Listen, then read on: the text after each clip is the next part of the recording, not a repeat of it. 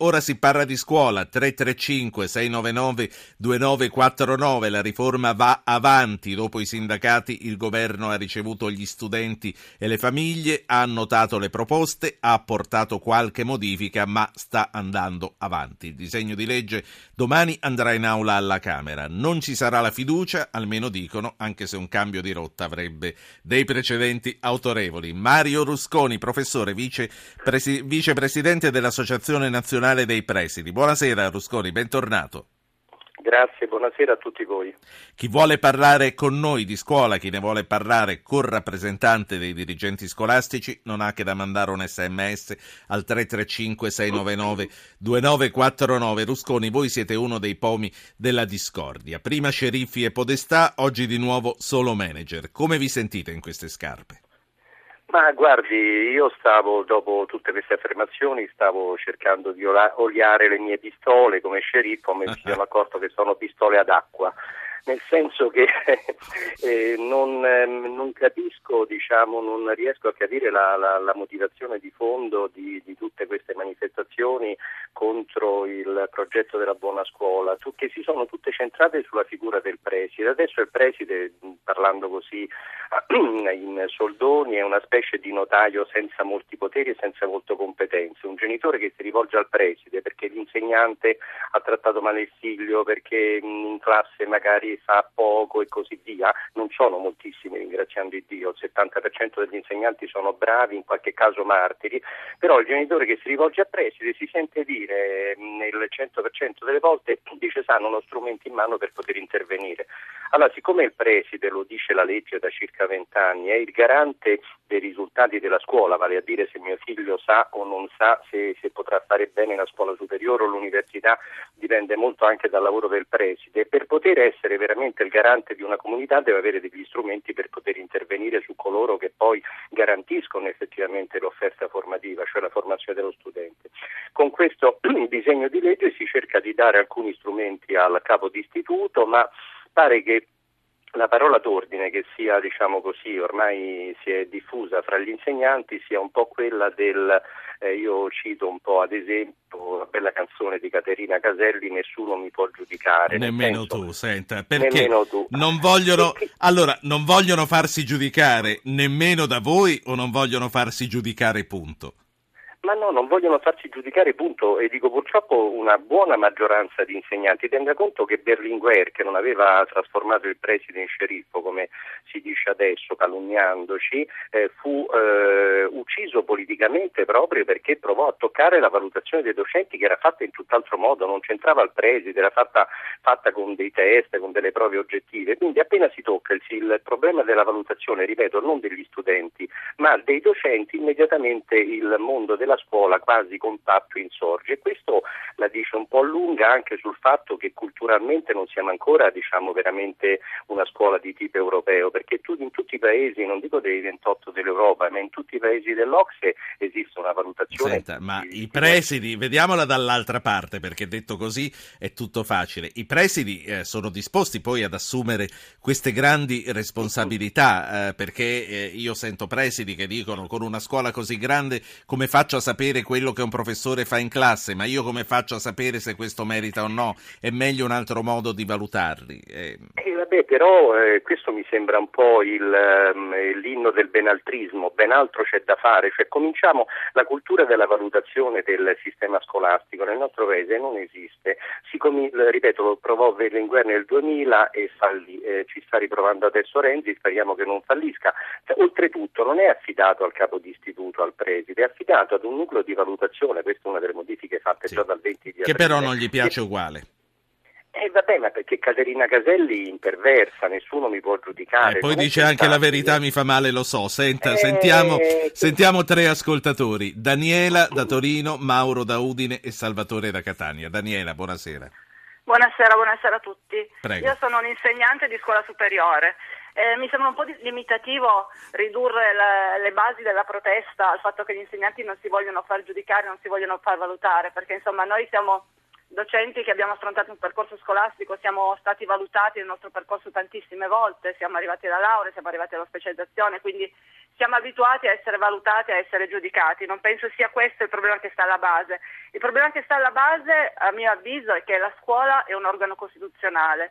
Di scuola si parla molto all'interno della Costituzione e questa riforma è una riforma che va a minare alla base quella che è la scuola descritta dalla Costituzione. In che cosa? In che... Sinteticamente, eh, Daniele, sì, sinteticamente. Sì, sì, anche... sinteticamente. L'articolo trentatré, cioè quella che sancisce la libertà di insegnamento, l'articolo trentaquattro che eh, dice che i capaci e meritevoli hanno diritto, come tutti gli altri, ad, ad accedere al percorso scolastico, sì.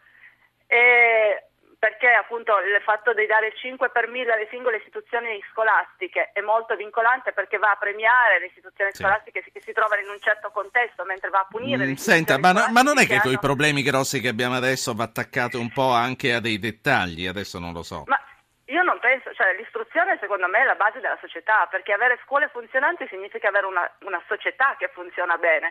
Se le scuole di periferia, sì. se le scuole eh, di periferia... Daniela, poi riescono... chiudiamo, sì. Sì, sì, non riescono a, ehm, diciamo, a valorizzare le persone che hanno più bisogno di aiuto, che magari sono abbandonati dalla società e dalle famiglie. Questo è un problema che poi si ripercuote su tutta la società. Ci fermiamo non qui. Grazie Daniela, grazie. grazie. Mauro da Udine, buonasera. Sì, buonasera a voi e complimenti. Grazie ancora. Guardi, io sarò eh, veramente velocissimo. Allora cominci. Precario sì. da vent'anni.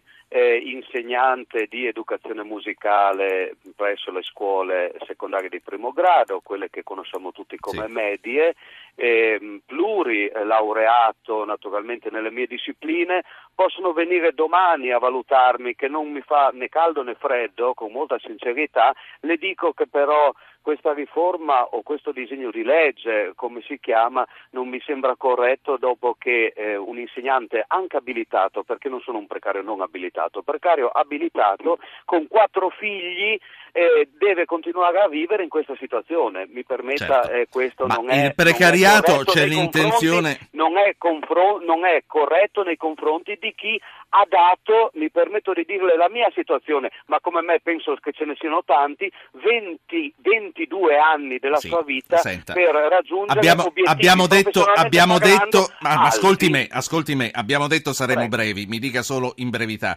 centomila assunzioni non sono una strada che va in questo senso per un precario. Guardi, penso purtroppo di non rientrare fra quei centomila. Allora questo è il problema, sono... però voglio eh, dire sì. diventa individuale e non generale come stiamo cercando di riportarlo. Le auguro però di no, essere penso assunto... Che sia, penso che sia generale, mi permetta, perché siamo sicuramente l'anno scorso siamo stati... Mauro, dovevamo essere brevi, la saluto e le auguro grazie, di essere ringrazio, assunto... Ringrazio, le auguro grazie di essere mille. assunto a breve. Salvatore, Catania, buonasera. Eh, buonasera, Salvatore Scebba da Catania, sì. insegnante da trenta anni. E si è, mi sono illuso, come tantissimi, dai grandi proclami del nostro primo ministro che e invece lasciava sperare. Invece spero che abbia sbagliato, anzi ha sbagliato massimamente nella comunicazione, perché eh, ha rovinato tutto. Dica cos'è che non le va in sintesi, Salvatore, quali sono i punti? Le dico subito, le dico subito. Sopravvalutando il ruolo dei presidi che, mi permetto di dire, non hanno alcuna preparazione per essere manager. Secondo punto, di, anzi secondo disappunto, eh, non sono i sindacati che stanno scioperando. Questa protesta purtroppo viene inglobata tutto nello sciopero dei sindacati. Guardate che moltissimi insegnanti non fanno parte. Sì. Le altre cose, a parte i presidi manager, tanto. le altre cose, ho bisogno di sintesi. Ancora, subito, subito, due e finisco. Gli insegnanti devono essere valutati, ovviamente al ru- il ruolo del preside sarà quello di ehm, segnalare se ci sono assenteismi. Sì. Ma quindi poi a lei va bene la valutazione. Essere... Ultima sì, cosa, e la saluto. Gli altri stati, gli ispettori centrali o in ogni caso organi terzi. Infine, c'è, ben venga l'assunzione di centomila precari che non è mai stata, che non è mai stata fatta. Se mi permette l'ultima cosa, nella buona scuola di Renzi, per la quale tutti ci siamo illusi perché abbiamo considerato una grande eh, apertura alla base, io mi sono permesso di mille volte... Senta, ne doveva dire due, ne sta dicendo quattro, faccia presto, sì. Ho finito di proporre la trasformazione di, della disciplina scienze motorie in prevenzione. Noi non ricerchiamo campioni, ma voglio, possiamo offrire gli argomenti di salute, benessere e prevenzione. Potremmo essere la prima nazione a far studiare prevenzione a scuola. Grazie. Ho completato e la ringrazio. Grazie a lei. Eh, sacrifichiamo un po' la parte finale del suo intervento, eh, professor Rusconi. Un insegnante che boicotta gli INVALSI e arriva a consigliare alle famiglie di tenere i ragazzi a casa il giorno delle prove. Lei che cosa ne pensa?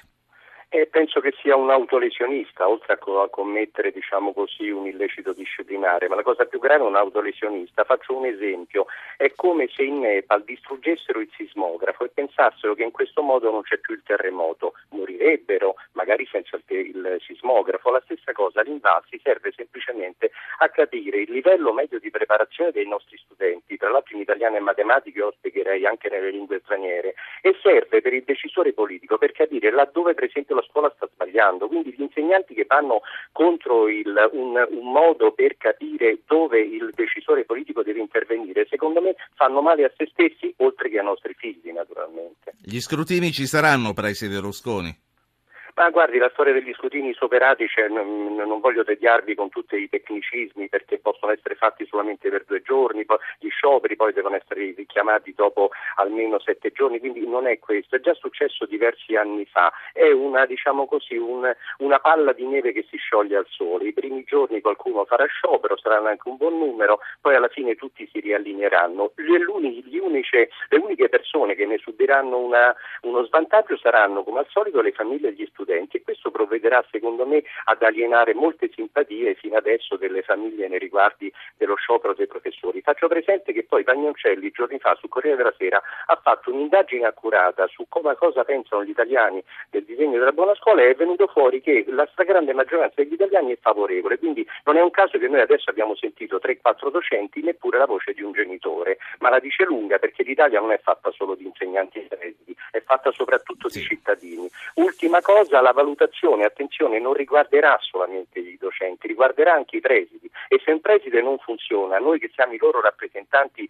tra, a stragrande maggioranza, noi chiediamo che sia allontanato dalla scuola, così come l'insegnante che non funziona. Nello stesso tempo l'insegnante e il preside bravi, e sono la maggioranza, ringraziando Dio, devono essere appunto premiati e il loro merito sì. va valorizzato. Mario Rusconi, vicepresidente dell'Associazione Nazionale Presidi, la saluto. Con lei questa sera, in questo dibattito che attraversa tutte le nostre serate, abbiamo dato voce ai dirigenti scolastici e come sempre abbiamo dato voce al nostro pubblico. Come ha sottolineato il professor Rusconi, sono intervenuti insegnanti, eh, dimostrando quanto i nervi siano tesi e quanto questa, questo disegno di legge ancora abbia bisogno di essere spiegato alla classe, alla classe docente.